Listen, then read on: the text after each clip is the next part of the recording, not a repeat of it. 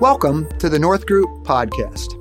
At North Group, we are invited into organizations to influence leadership and organizational behavior. It is absolutely fascinating work. Today, we invite you into one of those conversations. Welcome back to the North Group podcast. My name is Jerry Murray, and I am joined once again by my friends Brian Black. Hey, Jerry. Good to be with you again. Great. Good to be with you, Brian. And Leron Lehman. Hi again. Great to be back for round two. Yeah, round two. Welcome. And this is a two-part podcast describing the unique way that our team at North Group serves business owners, their families, and organizations in the area of ownership succession planning.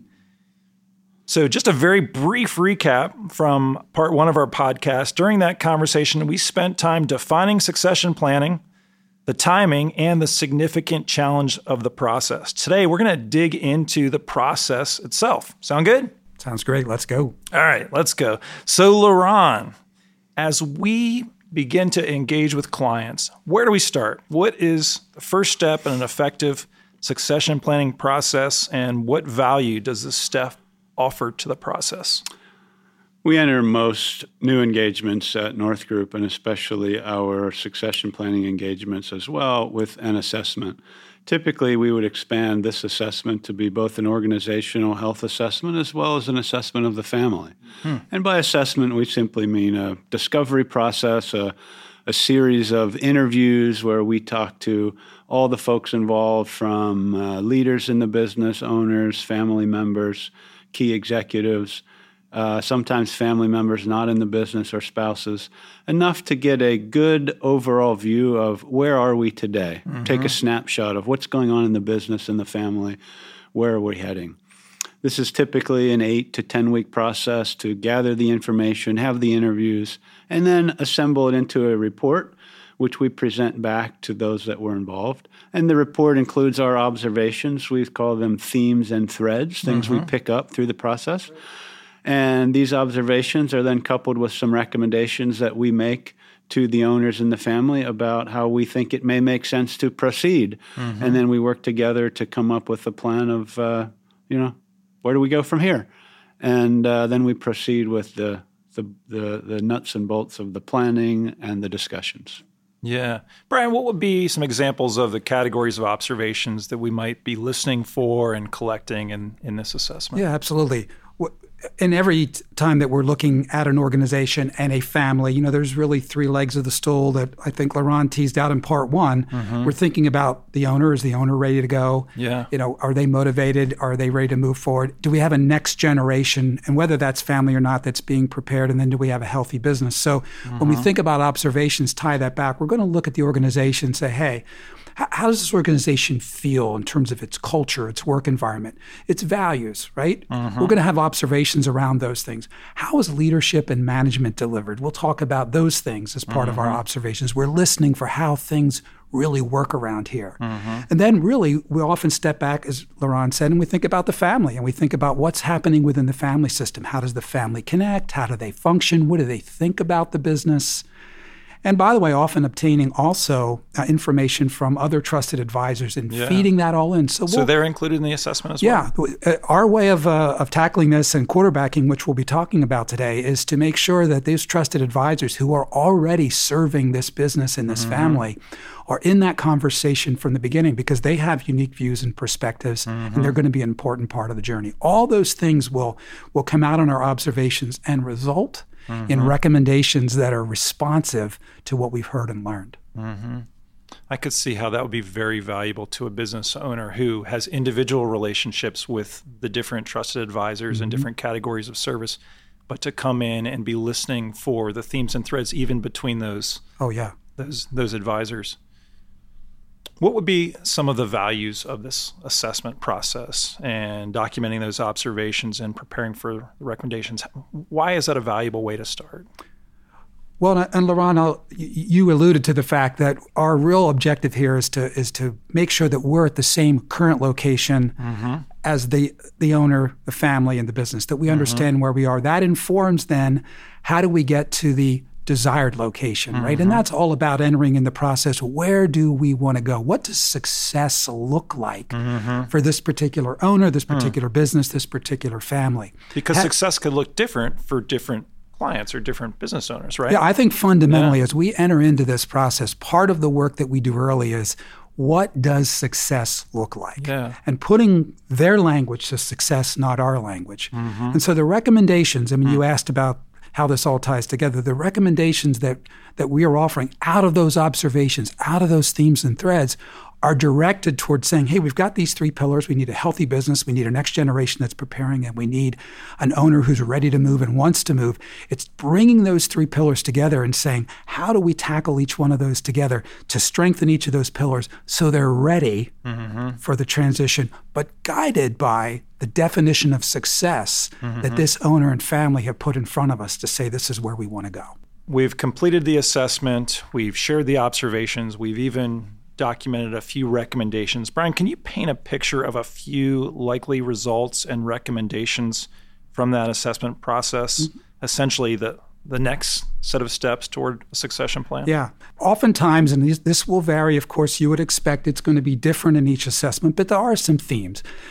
When we know that we're thinking about how is the owner preparing, mm-hmm. we know that one of our recommendations is going to be, we want to journey with the owner, the owners, the owning family to help them develop clarity around what their journey might look like. Mm-hmm. What are the frameworks mm-hmm. that might serve us in the succession journey? You know, how might we structure this plan? Mm-hmm. We're talking about, do we have alignment around what our goals and values are? So one of the recommendations almost always is, let's engage deeply with the owners and at times bringing their trusted advisors into the room to help them frame up their pathway. Mm-hmm. By the way, side trip, but important, is often when we enter in, we want to make sure there is a strong sudden event plan in place to mm-hmm. say, hey, we might spend these next few years crafting a plan, but we want to make sure that if something happens tomorrow unexpected, that whatever's in place protects and preserves the legacy that you're trying to preserve yeah. while we're working on the long.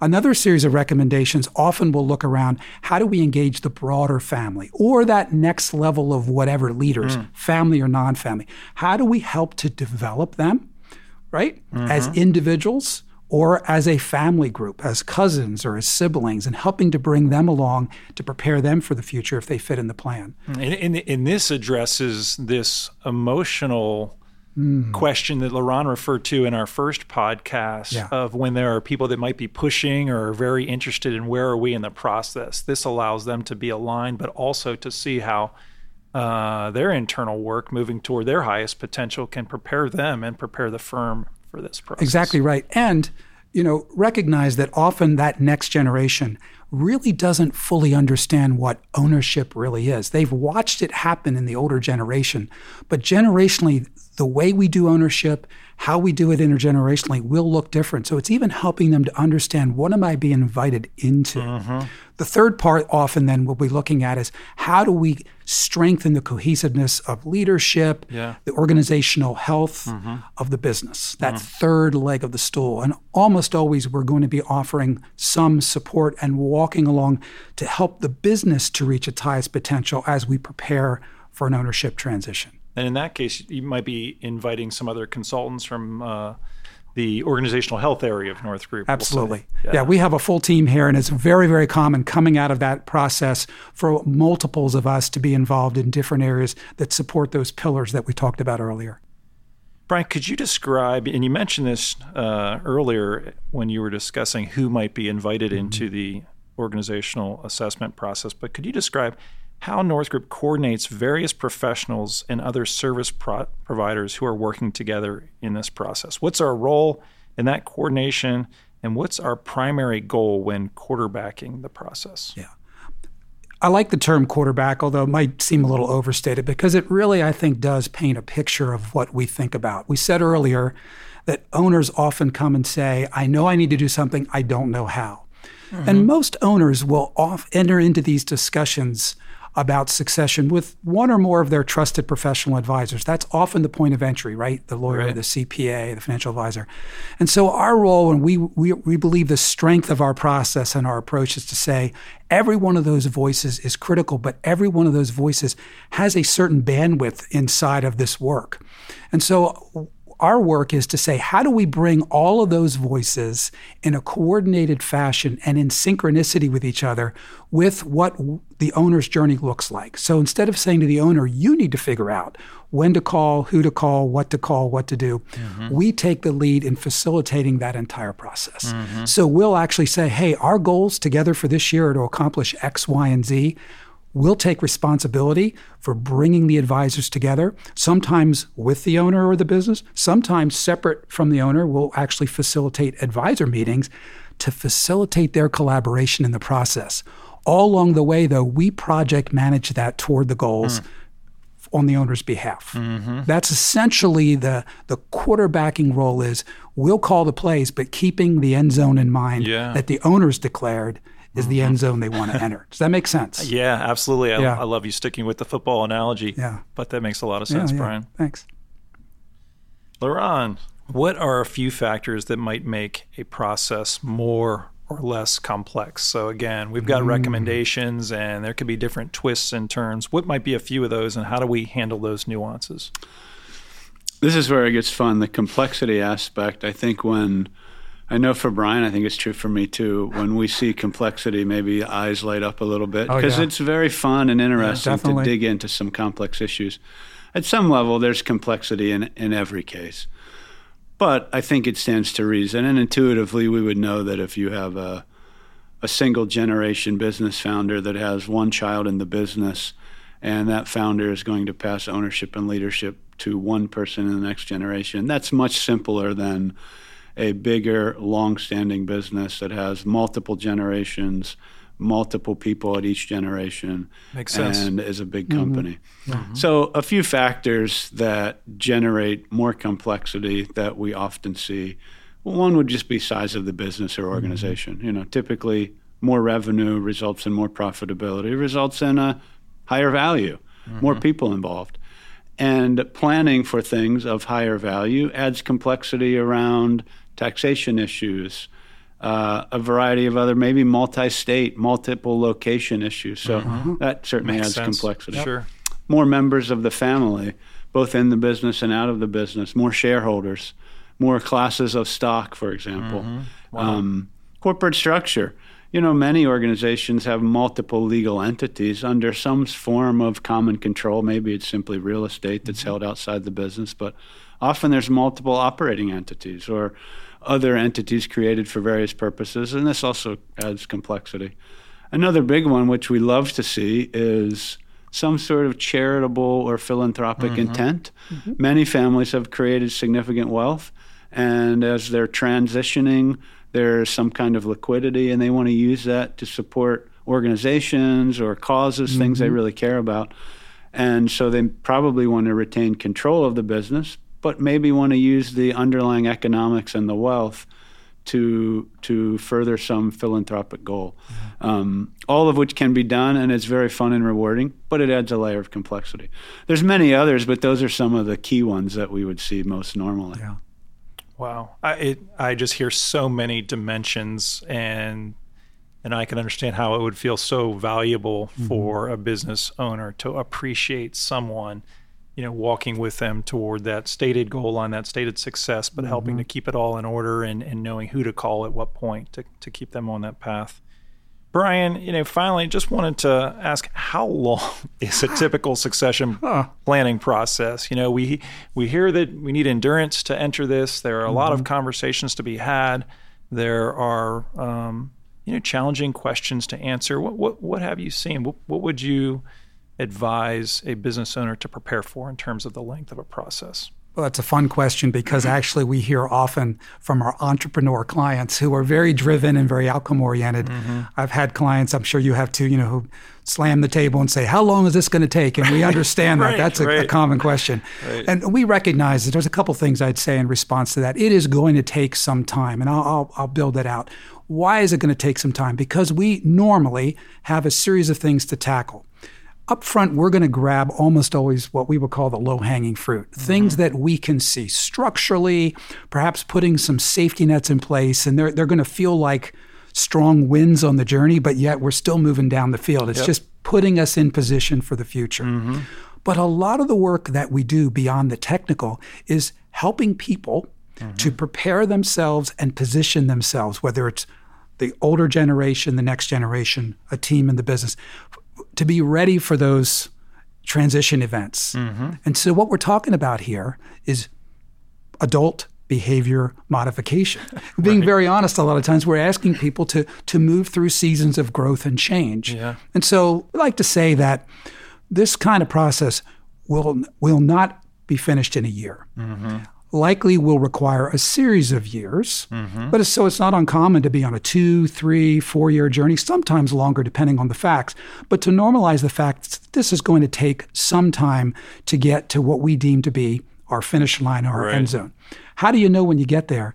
Well, remember, we always start by saying, what does success look like? Right. Let's define what that is. Well, we keep that definition of success in front of us the whole way. So we know when we've gotten there, mm-hmm. when we begin to actualize and say, this is what success looked like, and this is where we are arriving. Mm-hmm. The intersection of the two tells us we've probably reached the end zone. Yeah. It is hard to be patient sometimes. It right? is. And it's hard for us sometimes too, because we like to see results as much as anybody else. Yeah. Right? But a valuable process, a thoughtful process, a process that honors Uh, the purpose, the mission, and the wealth that's been created over time, you know, requires that patience to be done well. And Jerry, I would just add, and we hear this over and over again, that it's common for owners who have experienced the completion of a transition or nearing and seeing the finish line for themselves to say, I am so glad that I stayed in this process mm-hmm. because we are where we need to be. And mm-hmm. we never would have been there if we had stuck with our original plan just to get this done. Taking the time to step through the right gates with people mm-hmm. is what makes all the difference. I, I believe it, and I've seen it too. Hey, last question, maybe a minute left here. What would you, so recognizing the the weight that a business owner might carry, the weight of the uncertainty, the weight of the not knowing what the first step is, the weight of not wanting to be pushed, but mm-hmm. recognizing something to be needs to be done. How, how would you advise or consult or even put your arm around and encourage a business owner who might just be feeling that weight and isn't sure what to do? I think just getting started. Often, I think for most of us who are very action-oriented and want to get something accomplished, if we don't quite know where we're going and certainly don't know how to get there, it's hard to take that first step. Mm-hmm. But in our experience, and I think this is just true in life in general, but certainly as it relates to succession planning, just getting started, initiating a conversation, ideally with somebody like us, but even with your spouse, with mm-hmm. your mm-hmm. s- siblings, with your children, mm. to say, hey, I'm starting to think about this. And invariably, things open up. You discover a doorknob. You discover a way to proceed. And then one thing leads to another. Mm-hmm. So I think just getting started is the best thing. Yeah. Well said, Leron. Hey, thanks so much to both of you. Uh, Leron, thank you. Brian, thank you. Um, I'm I'm really thankful for you that uh, our community has individuals like you that care, that know the right questions to ask, that have the patience and endurance, endurance to walk through these processes and can address the multiple dimensions that are necessary in this complex process. And that's it for our two-part podcast on succession planning. Uh, we uh, are grateful for the opportunity and uh, just wanted to say that at North Group, we are honored to serve business owners, their organizations, and families mm-hmm. during this dynamic season of yeah. succession planning. We welcome your questions, and we thank you for your trust.